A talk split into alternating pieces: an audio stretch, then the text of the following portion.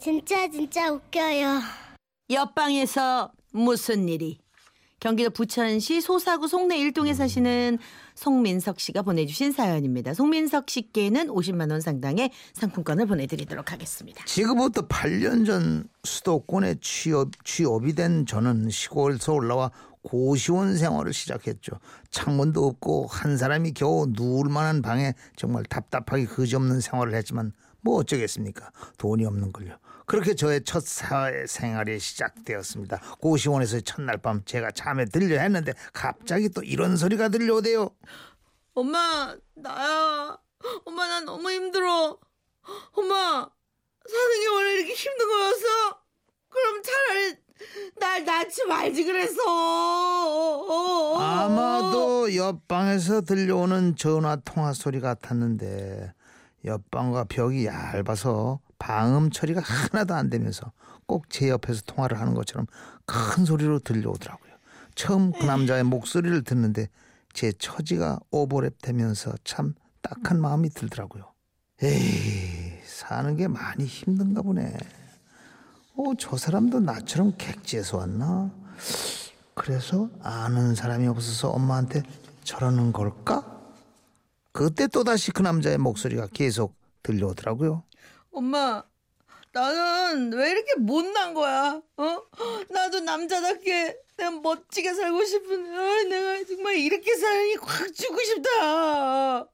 저요 거기까지는 참을 만 했습니다. 근데 넋두리도 정도껏 해죠. 아니 그 남자 전화를 붙들고 한 시간 이상 대성 통곡을 하는데 정말 미치겠더라고요. 엄마 나 엄마 너무 보고 싶어. 내가 이 세상에 내 편 엄마밖에 없어. 다른 사람들은 다 내 적이라고. 어, 어. 엄마 오래 살아야 돼. 알았죠, 엄마? 엄마 사랑해. 아, 이 집으로 들어갔으면 좋겠어. 시끄러워 죽겠네.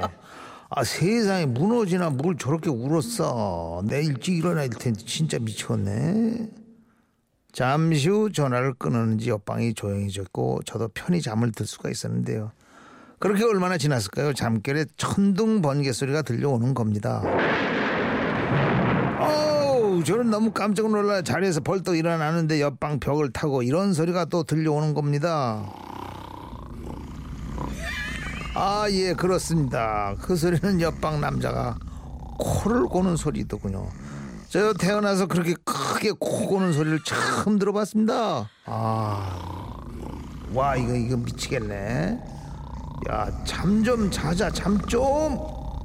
그리고 그날 밤 저는 뜬 눈으로 밤을 지새웠고 다음날 아침 출근을 해야 했습니다. 그리고 그날 퇴근해서 일찍 잠자리 들려 했는데 그때 옆방에서 또 이런 소리가 들려오는 겁니다. 엄마? 어, 나 엄마 나 너무 힘들어. 아니 세상이 나한테 왜 이래? 어? 아 내가 뭐야 그렇게 잘못했다고? 어. 저요 정말 욕이 튀어나올 것 같더군요. 그리고 한 시간 뒤 또 이런 소리가 들려오는 거죠. 아 매일 반복되는 소리를 듣고 지난 지 일주일 저도 인내심의 한계가 왔습니다. 저는 옆방 사람에게 한마디를 따끔하게 해줘야겠다는 생각하고 퇴근을 하자마자 옆방 방문을 두들겼습니다. 아 저기요 저기요 안에 계시죠? 잠깐만 나와 보세요. 저 할 말이 있어서 그래요. 저는 따끔하게 한마디를 해야겠다 다짐하며 문을 열길 기다리고 잠시 후 문이 열렸죠. 저기요 저기요 그러면서 제가 한마디를 하려고 옆방 남자의 얼굴을 봤는데 이게 웬일입니까? 왜? 저는 제 앞에 곰 한 마리가 서 있는 줄 알았습니다. 체중 100kg이 넘어 보이는 거구. 얼굴은 온갖 모진 풍파를 거친 듯한 험악한 얼굴에 눈빛에서는 살기가 느껴지더라고요. 그리고 그 남자 아주 걸걸한 목소리로 저를 째려보며 이러대요. 아 무슨 일이시죠? 어 예. 어 그게 그게 저 아 무슨 일이시냐고요? 사람을 불렀으면 말을 하세요. 어.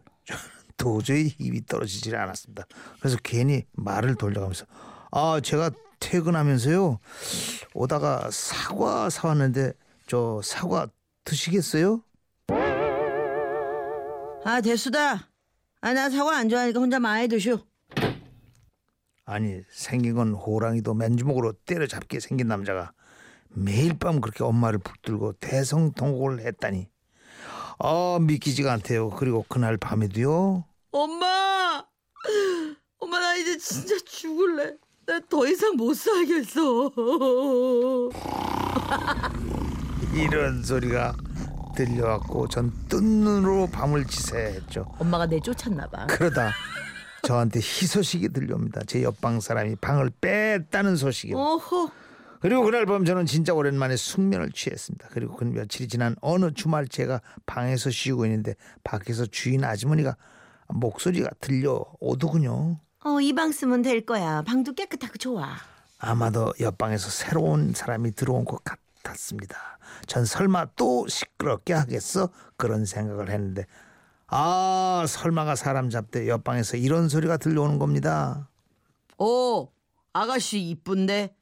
나랑 데이트할까? 어머, 별거리야. 저 남자친구 있거든요? 아, 술 가져와. 나 술 안 취했다고. 당신을 용서하지 않을 거예요? 이건 또 무슨 호랑 말코 같은 상황이랍니까? 오랑 말고 우리 할머니가 했던 건데. 그 남자 무슨 모노 드라마를 찍는지 혼자서 남자 목소리도 냈다가 여자 목소리도 냈다가 술이 취했다 깼다가 별짓 다 하는 겁니다. 안 되겠다 싶어 주인 아주머니께 뭐 하는 사람이냐고 물었더니 극단에 들어가려고 준비 중인 연극 영화과 학생이라고 하더라고요. 아니 걸려도 왜 그런 사람에게 걸리는지 아무튼 그 후도 옆방에서는요. 아이고, 비가 오려나. 삭신이 쑤시네. 영감, 밥 먹어요. 아, 이걸 밥상이라고 차린 거야. 고기 반찬 좀 달라고, 고기 반찬. 할머니, 나 또꼴렛 먹고 싶어요. 또꼴렛 사주세요. 아 이런 소리가 시도 때도 없이 들려왔죠. 근데요 연기나 잘하는 제가 말을 안 합니다. 연기에 문외한인 제가 들어도 못 들어주겠는데요. 극단에서 저 사람을 뽑아줄까 싶더라고요. 저 옆방에 가서 조용히 하라고 한마디를 할까 생각하다가 혹시나 제가 남의 꿈을 꺾어버리는 건 아닐까 싶어 그냥 이어폰을 끼고 생활을 했습니다.